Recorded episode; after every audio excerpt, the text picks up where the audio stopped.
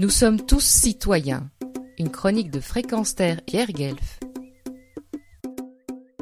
C'est reparti. Initié il y a plus d'un an, le mouvement des jeunes pour le climat a repris ses grèves scolaires et défilés en Belgique ce vendredi après-midi sept février, tout en mettant plus particulièrement l'accent sur la préservation de la vie marine. D'aucuns soulignent que l'on est loin des dizaines de milliers de participants d'il y a quelques mois, mais comme l'expliqua une organisatrice, la sensibilisation se fait également par d'autres canaux directement au sein des écoles par exemple. Cependant, ce qui est réconfortant de constater, sous mes yeux, ici, c'est le nombre relativement élevé de grands-parents pour le climat qui se trouvent aux côtés des jeunes, au point que des groupes structurés de personnes du troisième âge ont pris un certain essor. Cela va-t-il quelque peu influencer les politiciens dont l'inertie est de plus en plus manifeste ? Les décideurs vont-ils être moins dédaigneux ?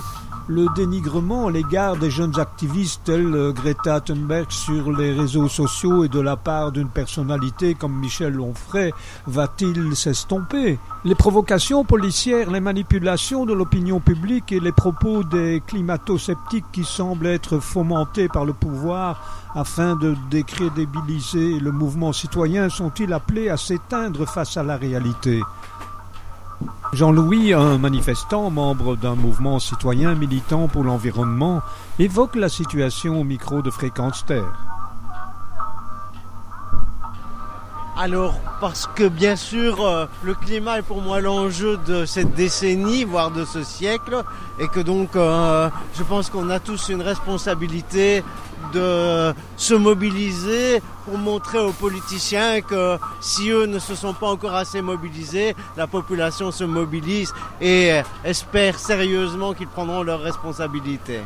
Très bien, mais au, au départ, c'est une manifestation que l'on dit organisée par et pour les jeunes. Je me retourne, euh, par comparaison, hein, il y a un an, euh, c'est quand même assez maigre comme... comme public, et c'est, c'est dommage. C'est dû à quoi, selon vous ? Alors, à la fois, je ne suis pas certain qu'il y ait eu suffisamment de publicité sur l'événement. Pour en avoir parlé autour de moi, de nombreuses personnes n'étaient pas au courant. Donc, euh, d'autres manifestations ont bénéficié de la publicité très large de nombreuses organisations, Greenpeace, onze onze, et cetera, tant francophones que néerlandophones. Et donc, euh, peut-être que c'est une des justifications. Il y a peut-être un peu d'essoufflement aussi dans le, les mouvements de manifestation, puisque les politiciens n'ont pas montré beaucoup de courage dans, dans, dans, leur, euh, dans leurs ambitions politiques et n'ont notamment pas voté la loi climat. Euh, je pense que peut-être il y a eu un certain découragement et peut-être une réflexion sur d'autres formes de mobilisation. Et le dénigrement de ce mouvement, et particulièrement de, de, de Greta Thunberg qui est, qui est traînée dans la boue littéralement, est-ce que vous croyez que pour finir, cela joue sur le public ? Personnellement, je ne pense pas tant. Malheureusement, la, la société des médias est ainsi faite à l'heure actuelle où beaucoup pensent qu'il faut qu'on parle de vous, que ce soit en bien ou en mal. C'est toujours euh, quelque chose de positif pour son image. Donc, probablement que même Greta Thunberg a bénéficié de ses détracteurs quand il parlait d'elle.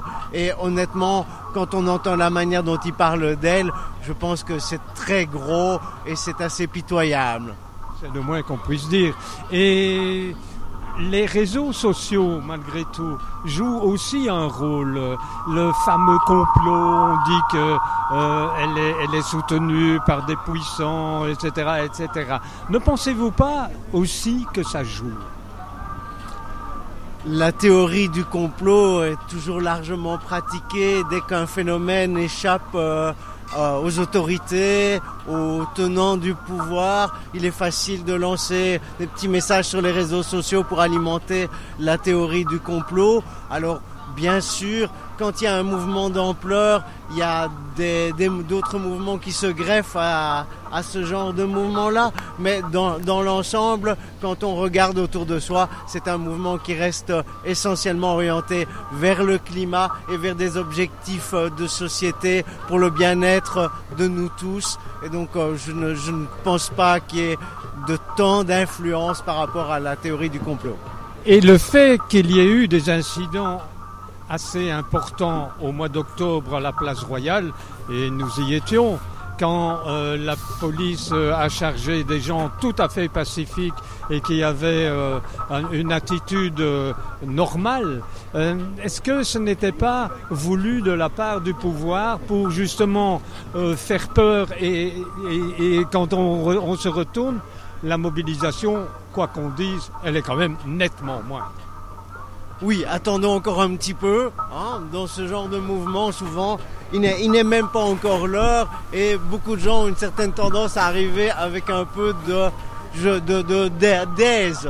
Donc, euh, alors vous parlez des événements à la Place Royale, euh, organisés et conviés par euh, Extinction Rebellion, qui est un mouvement donc euh, d'activistes pour le climat non violent, qui ne casse rien. Et donc vous avez tout à fait raison, il y a eu une réaction à mon avis totalement disproportionnée de la part des autorités, de la police, mais de là à dire que c'était euh, intentionnel, je, ne, je n'irai pas jusque-là, en tout cas je n'en suis pas sûr. Je pense qu'ils se sont retrouvés un peu face à un mouvement qu'ils ne connaissent pas, qu'ils ne connaissaient pas, qui est d'ailleurs assez récent et dont ils ont un petit peu peur qu'il dérive vers des formes moins pacifistes et, euh, et, et, plus, et plus actives euh, dans, dans le sens de menaces d'intérêt stratégique.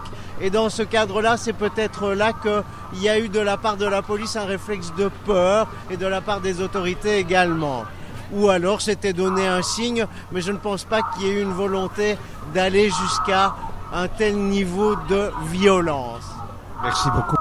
En conclusion à cette manifestation, voici quelques slogans lus ou scandés. Océan à la casse, on est tous dans la mélasse. Nous voulons une terre à vivre pour nos petits-enfants. De tous les maux, la complaisance est le plus mortel défaut. Océan en chaleur, on en sent déjà la douleur. Pierre Guelf depuis Bruxelles pour Fréquence Terre, en partenariat avec Pour. Pierre Guelf. Retrouvez et podcastez cette chronique sur notre site